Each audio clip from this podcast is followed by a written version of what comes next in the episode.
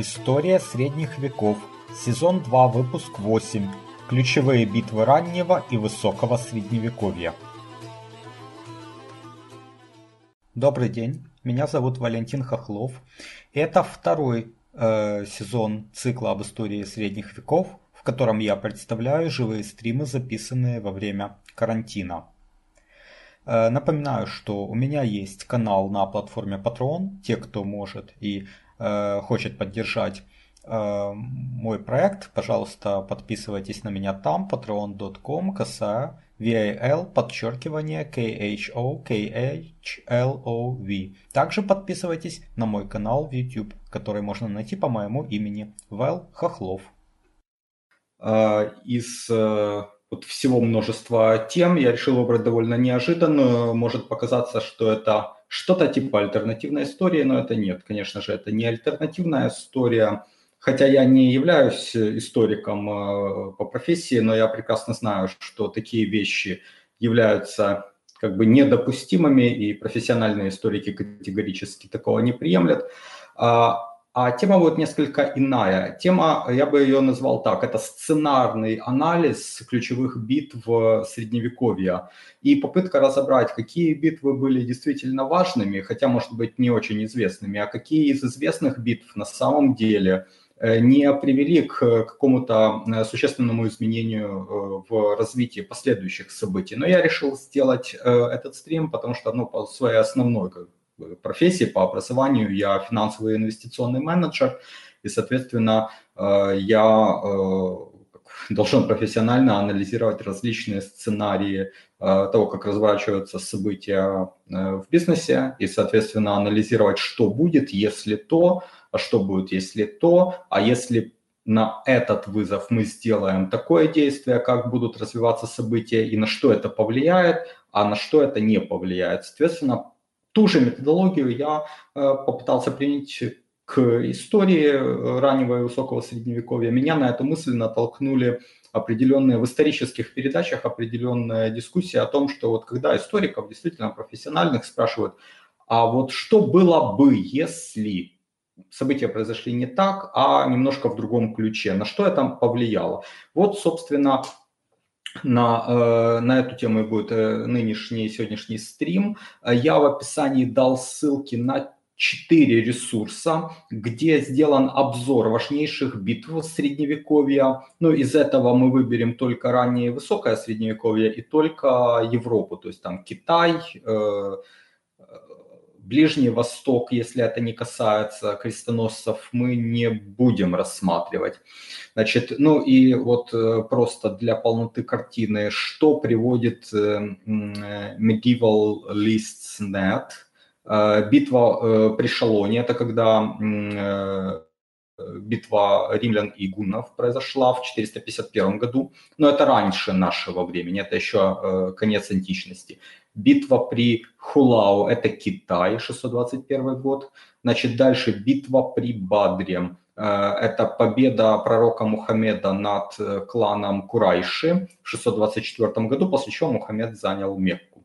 Битва при Фонтенуа – это Людовик Благочестивый с сыновьями, 841 год. Битва при Гастингсе, когда норманы завоевали Англию, 1600 1066 год. Битва при Манцикерте. Э, это битву мы упоминали в передаче про Первый крестовый поход. Э, это битва 1071 года, фактически, когда э, турки разгромили византийского императора Романа Диогена. Потом битва при Леньяна, 1176 год, это Фридрих Барбаросса и Ломбардская лига. Битва при Бувине, 1214 год, Филипп Август против Иоанна Безземельного и императора Атона IV. Битва при Аин-Жалуте, наверное, это так читается. Это битва в 1260 году. Я о ней говорил в передаче про крестовые походы, не называя название места, потому что я даже не знаю, как оно правильно читается. Но это суть в том, что это битва, в которой мамлюки под водительством Кутуза разбили э, монголов, э, предводителем которых был Китбуга. И этим самым как бы положили конец продвижению монголов э, в Азии. на Ближний Восток. И битва при Грюнвальде 1410 год, где объединенное литовско-польское, литовско-польско-русское войско разбило э, Тевтонский орден. Значит, э, другой сайт э, э historyhit.com дает пять ключевых битв. Битва при Туре, или же, как вот мы ее назвали, битва при Пуатье, 732 год, когда Карл Мартел разбил арабов и остановил продвижение арабов э, в королевство франков. Битва при Гастингсе та же, битва при Бувине та же, битва при э, Моги или Мохи 1241 год – это венгры против Батыя. Хотя Батый разбил вроде как бы венгров, но э, дальше уже продвижение монголов остановилось э, на этом направлении. И битва при Кастильоне – это конец Столетней войны. Э, сайт historyextra.com дает следующие ключевые битвы Средневековья. Та же битва при Туре или при Пуатье, битва при Гастингсе, битва при Хеттине, или как я ее назвал, э, э, битва при рогах э, Хеттина, 1187 год, когда Саладин нанес решающее поражение королевству крестоносцев. Дальше битва при Бувине, говорили уже. Битва при Сэндвиче, 1217 год, когда англичане остановили вторгшегося принца Людовика, будущего Людовика VIII. А, и ну, предотвратили, в общем-то, завоевание Англии, Франции. Битва при Мохи, битва при э, Маргартене, 1315 год, это швейцарцы э, против Габсбургов. Фактически швейцарцы отстояли новосозданную конфедерацию. Та же битва при Кастильоне, о которой выше говорилось, конец Столетней войны, и битва при Босфорсе, это 1485 год, эта битва завершила войну Алой и Белой Русы в Англии.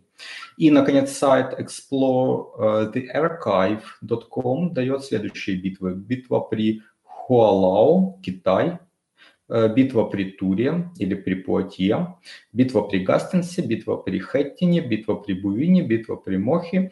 Э, Все это уже и другие сайты дают. Дальше, э, битва при Никополе или Никополисе. 1396 год, это европейцы организовали крестовый поход против э, Османской империи, еще до падения Константинополя, да, но вот э, турки победили, это падение второго болгарского царства и фактически успех Османской империи, закрепление ее на европейском континенте. Дальше битва при Грюнвальде та же, э, осада Орлеана 1428-29 годы, это переломный момент Столетней войны, и битва при Кастильоне, э, конец Столетней войны. Вот, в общем-то, то, что считают ключевыми битвами Средневековья. Четыре ресурса, как вы видите, очень много пересечений. А, при этом абсолютно это не совпадает, ну или за исключением парочки битв, это не совпадает с тем списком, который я бы предложил в качестве ключевых.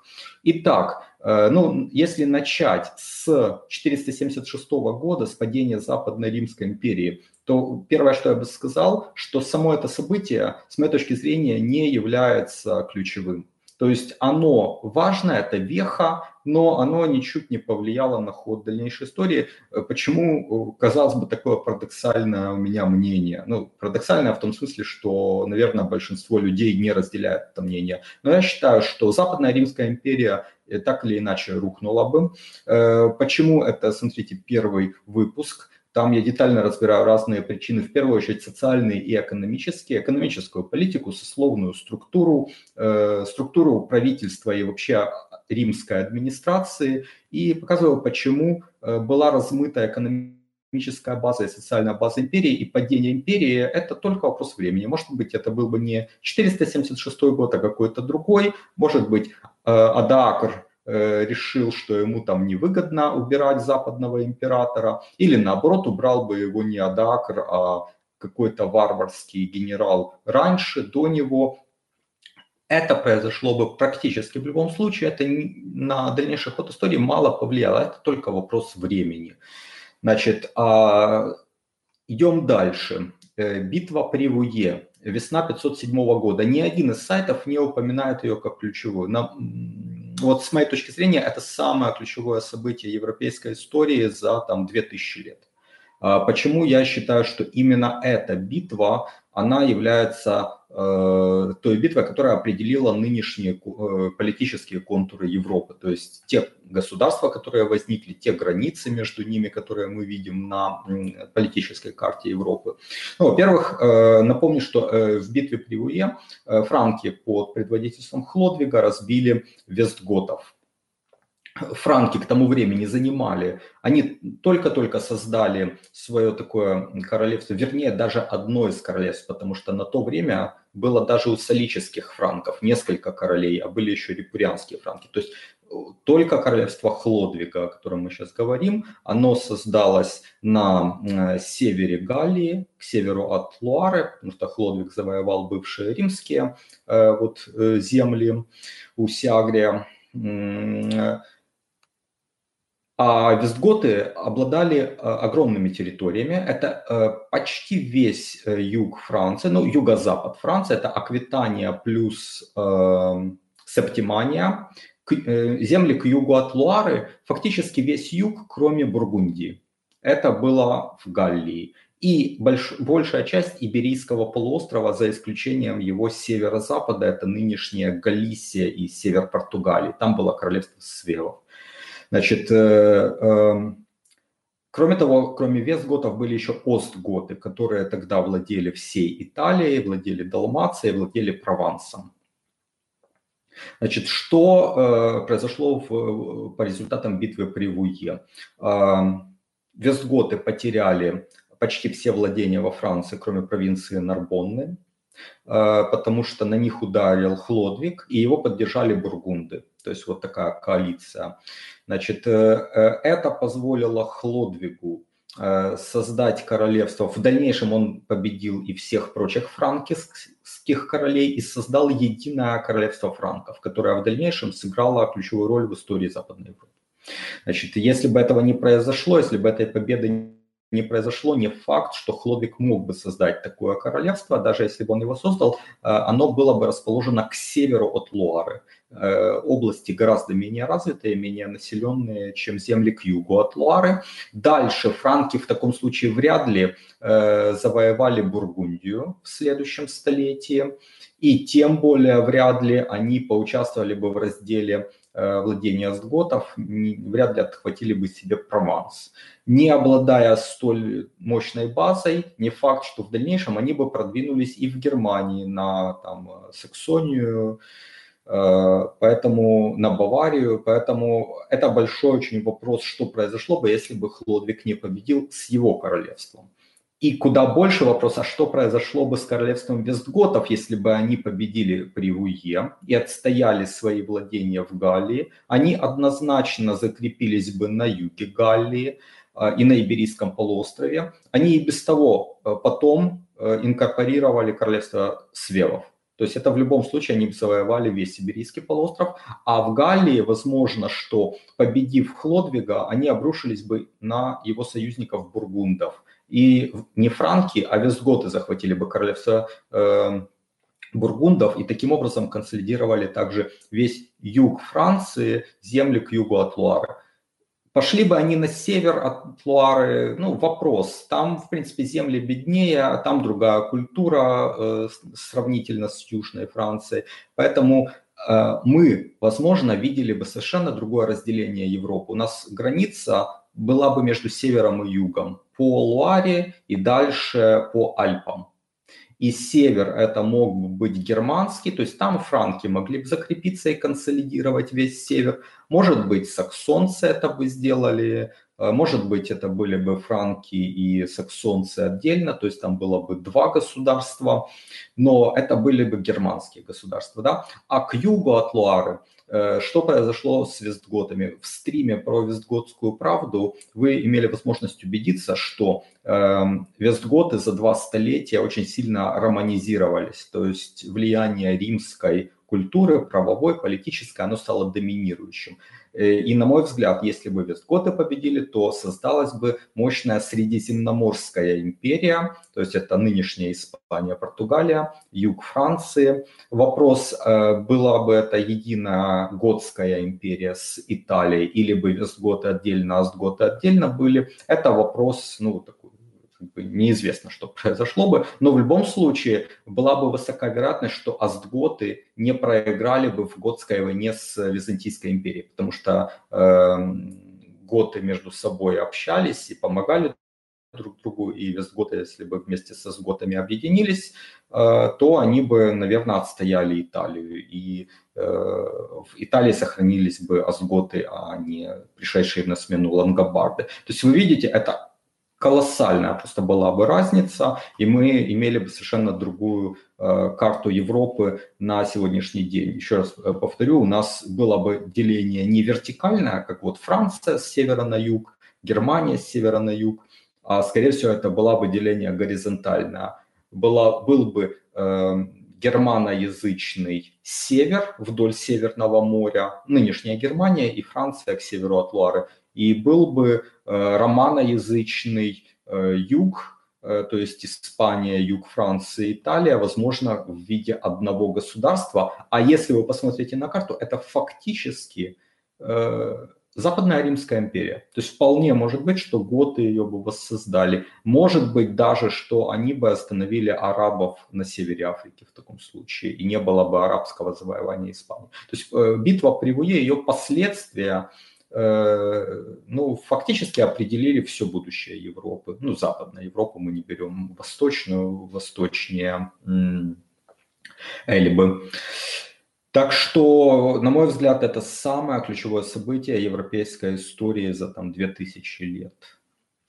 Значит, э, что приводят дальше сайты? Они приводят битву при Бадре, 624 год. Э, это, конечно, важная битва, но, на мой взгляд, более важной является битва при Ермуке, 636 год. Это, битва при Ермуке – это уже битва, когда м, арабы под предводительством, насколько, э, я вот не помню, был ли Мухаммед еще жив или это были его преемники, но это для нас не суть важно. Э, важно то, что а, арабы разбили византийскую армию, причем разбили с очень маленьким перевесом. То есть там шансы были ну, практически 50 на 50. Могли победить византийцы. Что было бы, если бы победили византийцы? Они бы сохранили Сирию, Палестину, Египет, это очень развитые провинции, кормовая база империи. Империя была гораздо бы более сильной, и, возможно, она просуществовала бы гораздо дольше и не была завоевана э, в дальнейшем э, турками. Э, а арабы, соответственно, не продвинулись бы на запад, может быть, они продвинулись бы на восток, в Персию, Иран, как они сделали в реальности, но византийцы, если бы они при Ермуке их остановили, то, возможно, не было бы продвижения на запад и не было бы такого огромного арабского халифата. Это все-таки очень важное событие. То, что Мухаммед победил клан э, Курайши, ну, не факт, что если бы он не победил, то э, история пошла бы совсем по-другому. Э, то есть, мне кажется, это важная вещь, но менее важная, чем победа при Ярмуке. Значит, что касается битвы при Манцикерте, то, конечно, если мы говорим, что битва при Ярмука произошла, как она в реальности произошла, то следующая важная веха в истории Византийской империи – битва при Манцикерте, которая фактически положила конец Византийской империи. То есть последующие четыре столетия это была агония всего лишь. Э, империя была обречена. После потери Малой Азии у нее не было никаких э, шансов э, сохраниться в течение долгого времени. То есть битва при Манцикерте – это важная битва для Византийской империи, да и вообще для там, Восточной и Южной Европы, конечно же, иначе не было бы завоевания Сербии, Болгарии, Венгрии турками. Э, так что это с этим я соглашусь, что битва при Нацикерте важна, хотя менее важна, чем битва при Ермуке. Но это мы забежали уже вперед, это просто чтобы закрыть тему арабов и э, турецких завоеваний. Э, вернемся на запад. Э, дальше битва при Туре. Это в западных источниках, в русскоязычных она называется битва при Пуатье, 732 год. Она названа в трех из четырех сайтов, правильно, да, в трех из четырех она упоминается там в школьном учебнике истории средних веков, например. Да, то есть э, одна из немногих, о которых мы говорим, вот она там упомянута. Но, на мой взгляд, она была важной лишь для династии пепенидов-каролингов и смены правящей династии в королевстве франков. То есть э, э, Карл Мартел победил в этой битве. Если бы он не победил, он, возможно, бы погиб, и не майордомы его там потомки не сместили мировингов, не стали бы королями. То есть для их династии это, конечно, была важная победа. То, что Карл Мартел победил, это значит, что он стал непререкаемым авторитетом и смог, соответственно, закрепить э, в дальнейшем трон для своей династии. Ну, первым королем стал его сын Пипин Короткий из династии Каролингов. Значит, а, но что касается королевства франков и вообще истории Западной Европы, ну, представьте себе, что арабы пошли дальше, маловероятно, потому что слишком другая климатическая зона, э, их э, войска, ну, вряд ли они бы зашли так далеко на север, вряд ли они бы на постоянной основе закрепились за Пиренеями. Не победил бы Карл Мартел, победил бы другой э, майордом Франк через там, 10 лет или через 20. В конце концов, Пипин Короткий э, вытеснил, Франк, э, вытеснил арабов, сарацин из Нарбонны. То есть это, на мой взгляд, был вопрос времени, это была важная победа, но это не была определяющей для истории Европы битвой. Что касается битвы при Фонтенуа, Людовик Благочестивый против сыновей, там Людовик был разбит, э, э, и вот кажется, что после этого договор в Вардене разделал империи Карла Великого на три части. Вроде бы важное событие, да, но я тоже предлагаю задуматься, а что было бы, если бы э, не было этой битвы? Или Людовик победил, но Людовик в конце концов все равно бы умер. Что было бы с империей франков? У него было, напомню, э, три сына, оставшихся в живых на тот э, момент.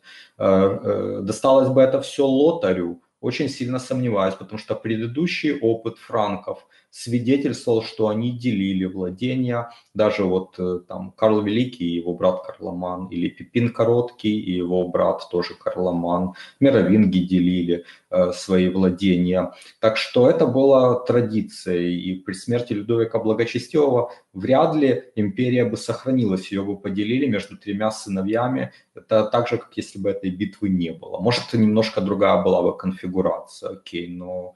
А, а что было бы, если бы все досталось лотарю? Могла ли империя сохраниться? Опять же, давайте посмотрим на э, аналогичный случай через 40 лет, ну, чуть больше 40 лет прошло, э, и империя Карла Великого э, была вновь объединена э, под властью Карла Толстого, который э, правил везде, вот просто везде. Он был королем всех частей, императором и что это помогло сохранить империю? Нет, он не смог удержать империю, он там правил несколько лет, он был не зложен, он даже как бы не умер своей, он умер своей смертью потом, но его не зложили. То есть империя потом распалась даже не на три, а на пять частей. То есть в итоге, ну что эта битва изменила в судьбах Европы? Мне кажется, битва при Фонтенуа важна в династических раскладах, да и то она не сменила династию, она не э, привела к существенному переделу наследства между сыновьями Людовика Благочестивого. То есть это очень большой вопрос, э, действительно ли она так, так важна. Вот уже около 20 лет я увлекаюсь историей средних веков, читаю книги и смотрю передачи, а недавно начал и сам создавать видео и подкасты на эту тему – это мое хобби, и я создаю контент совершенно бесплатно. Но если у вас есть желание и возможность поддержать мой труд материально, то присоединяйтесь к моему сообществу на сайте Patreon. Оно называется по моему имени Вэл Хохлов. patreon.com касая VAL подчеркивание KHO Не забывайте подписываться и на мой канал в YouTube. Его можно найти также по моему имени Вэл Хохлов. Следующая битва при Гастингсе. Ну, кажется, важнейшая битва во всех учебниках истории 1600, 1000, прошу прощения, 66 год. Норманны, Вильгельм Завоеватель э, победил э, англов, саксов, и норманы завоевали э, Англию. А в чем важность этой битвы? Ну, была бы там не династия нормандская, а была бы династия саксонская. В принципе, в дальнейшем э, сыграла очень важную роль в истории Европы Анжуйская империя, когда она ну, включала в себя и Анжу, и Мен, и Турень, и герцогство Нормандии, и королевство Англия, и в дальнейшем Аквитания. Вот когда Генрих II английский смог создать такую империю, во многом за счет просто династических браков. Но э, это не является какой-то важной э, вещью э, битва, битва при Гастингсе. Э, потому что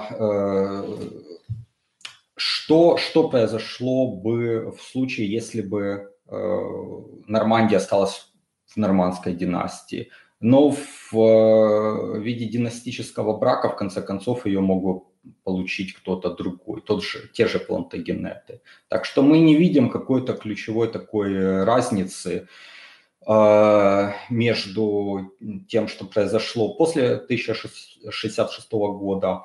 Вот что является действительно важным, вот в чем я абсолютно согласен со всеми четырьмя сайтами, это битва при Бувине, когда произошел конец э, фактически Анжуйской империи. Это битва, напомню, 1214 год, когда король Франции Филипп Август смог разбить объединенное войско короля Англии Иоанна Безземельного и императора Священной Римской империи Антона IV. Что мы э, видим? Мы видим, э, что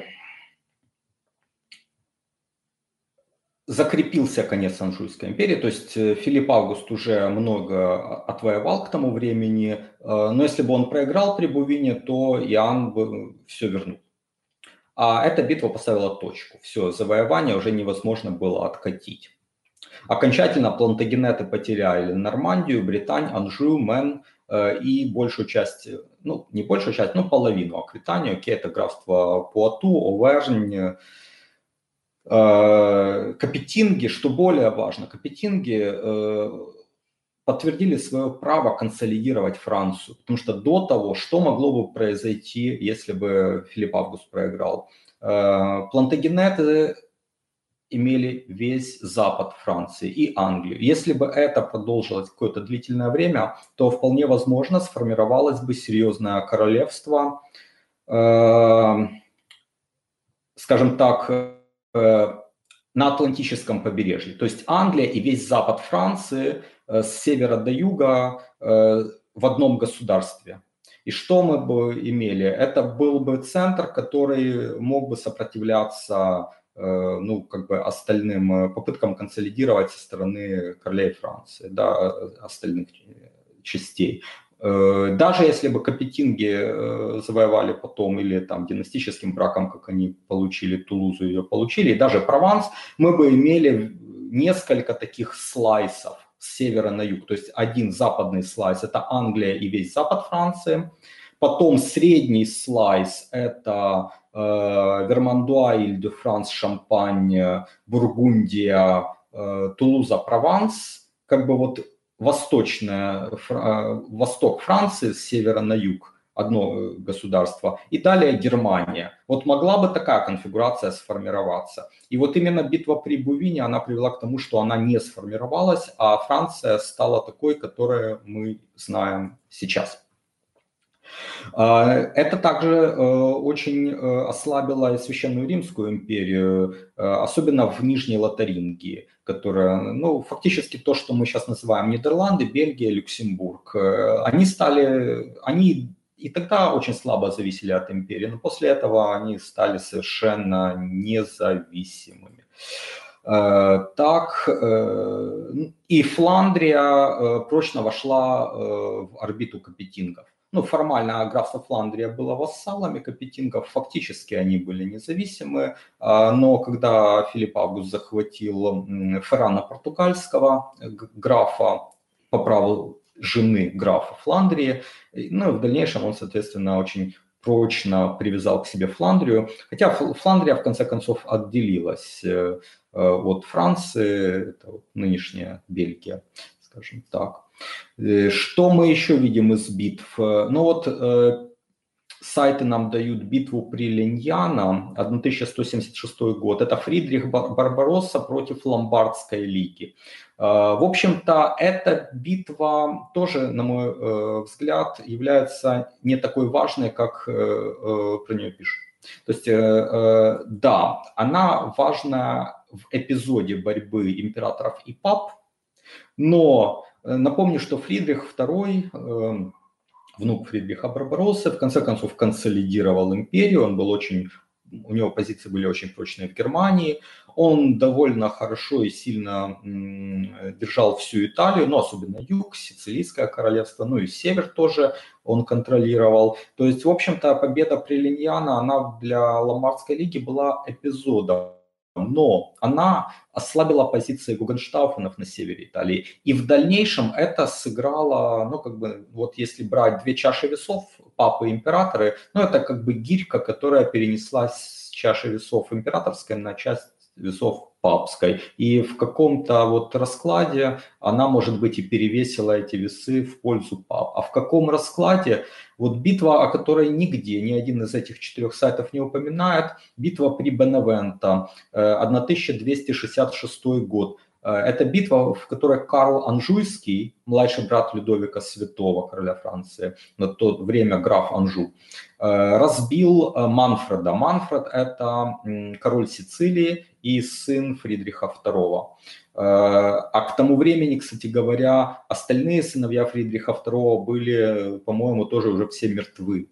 Остался только маленький Конрадин, внук Фридриха II это немножко позже об этом говорим. Вот что э, значила битва при Беневенто? На самом деле это была очень важная битва, наверное, важнейшая для истории этого региона, а также очень важная для истории Священной Римской империи.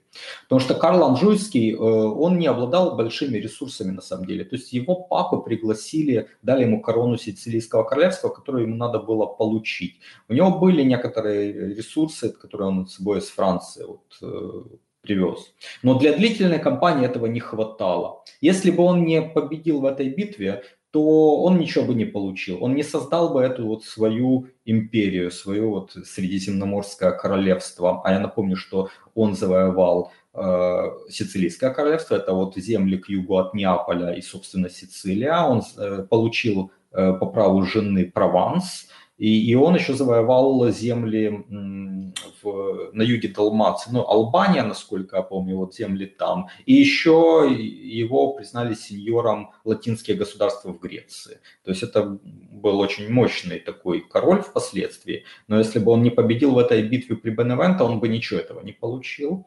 Э, далее Гогенштауфены бы сохранились. Манфред не был бы убит, а он все-таки был способный достаточно человек.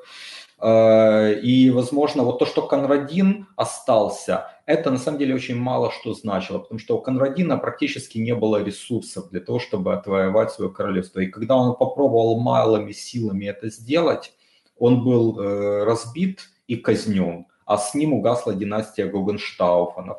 Э, династия Гогенштауфенов – это, в общем-то, такая довольно системообразующая была сила в Священной Римской империи. И после ее э, уничтожения империя, ну, долгое время там вообще была такая чехарда императоров, но потом вроде закрепились в Люксембурге и потом Габсбурге, но у них уже была не та полнота власти, которую имели Гогенштауфены.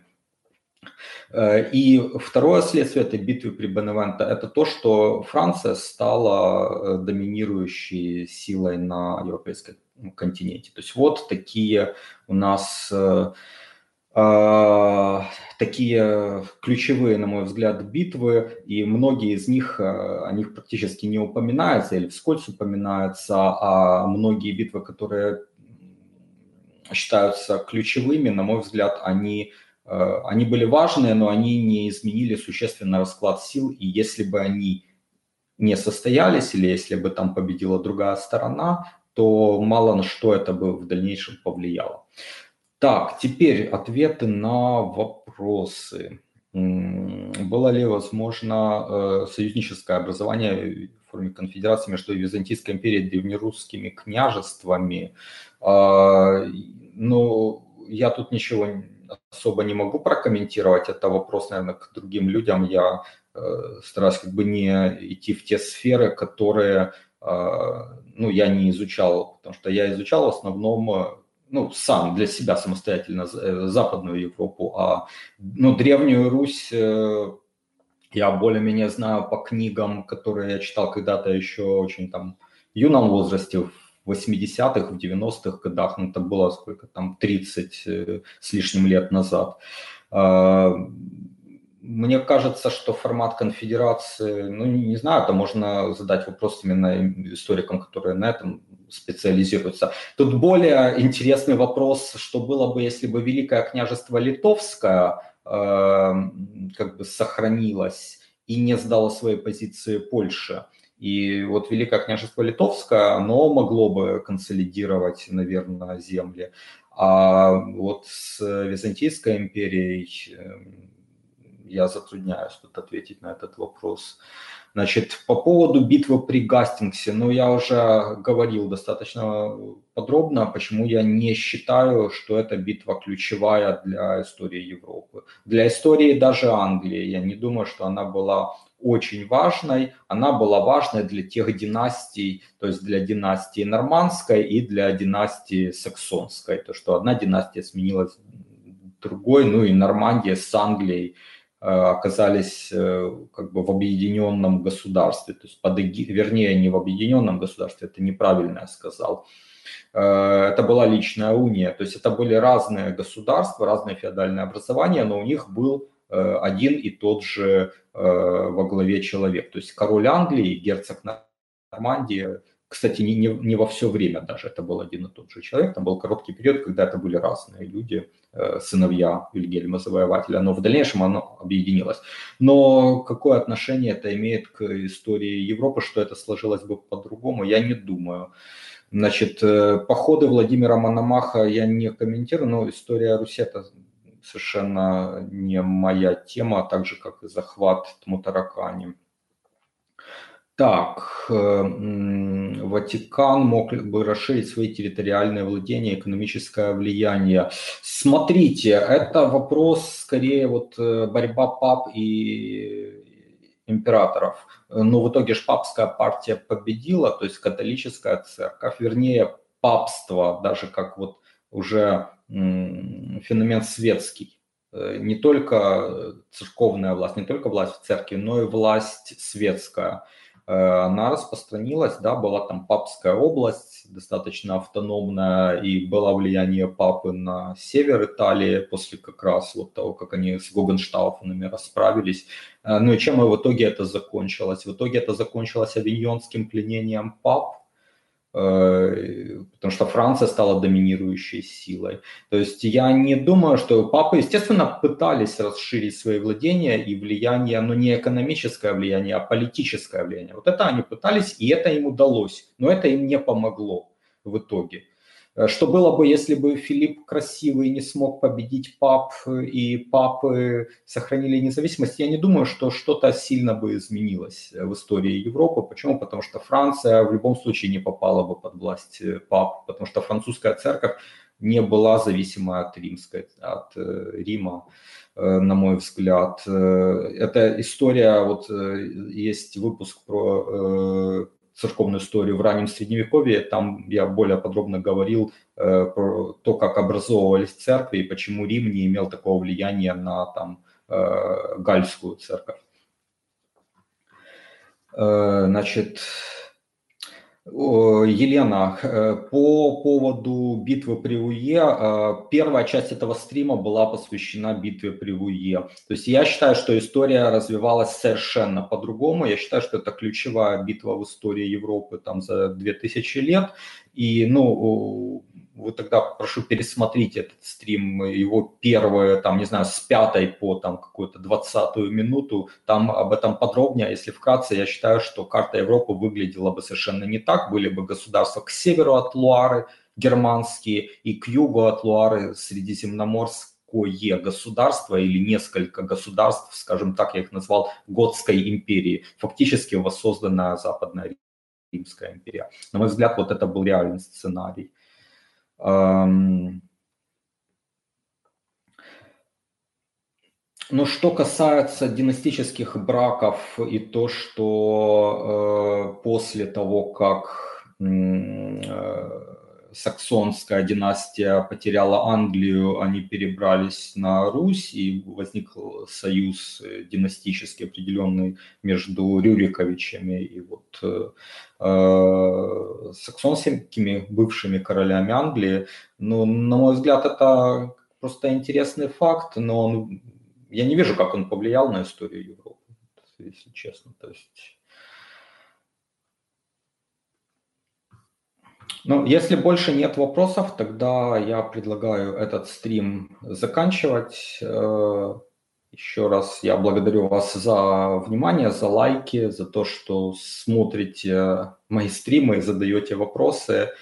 Э, как вот такой приквел, я думаю сделать один стрим э, по самому раннему этапу англосаксонского завоевания как раз Британии потому что у меня, вот я недавно прочитал очень интересный источник э, английский середины 20 века, э, но там даже я хотел бы очень один тонкий момент затронуть. Кто были англосаксы, где они жили и почему распространенное мнение, э, какие есть факты исторические, которые опровергают распространенное мнение, и, скорее всего, там англы и саксы на самом деле жили немножко не там, где считаются и, и, почему вот историки английские, какие они аргументы приводят в пользу этой гипотезы. То есть это довольно такая узкая тема, но как приквел к истории Англии, до нормандской истории Англии, я думаю, что он может быть интересен тем, кто вот, э, историей Англии интересуется.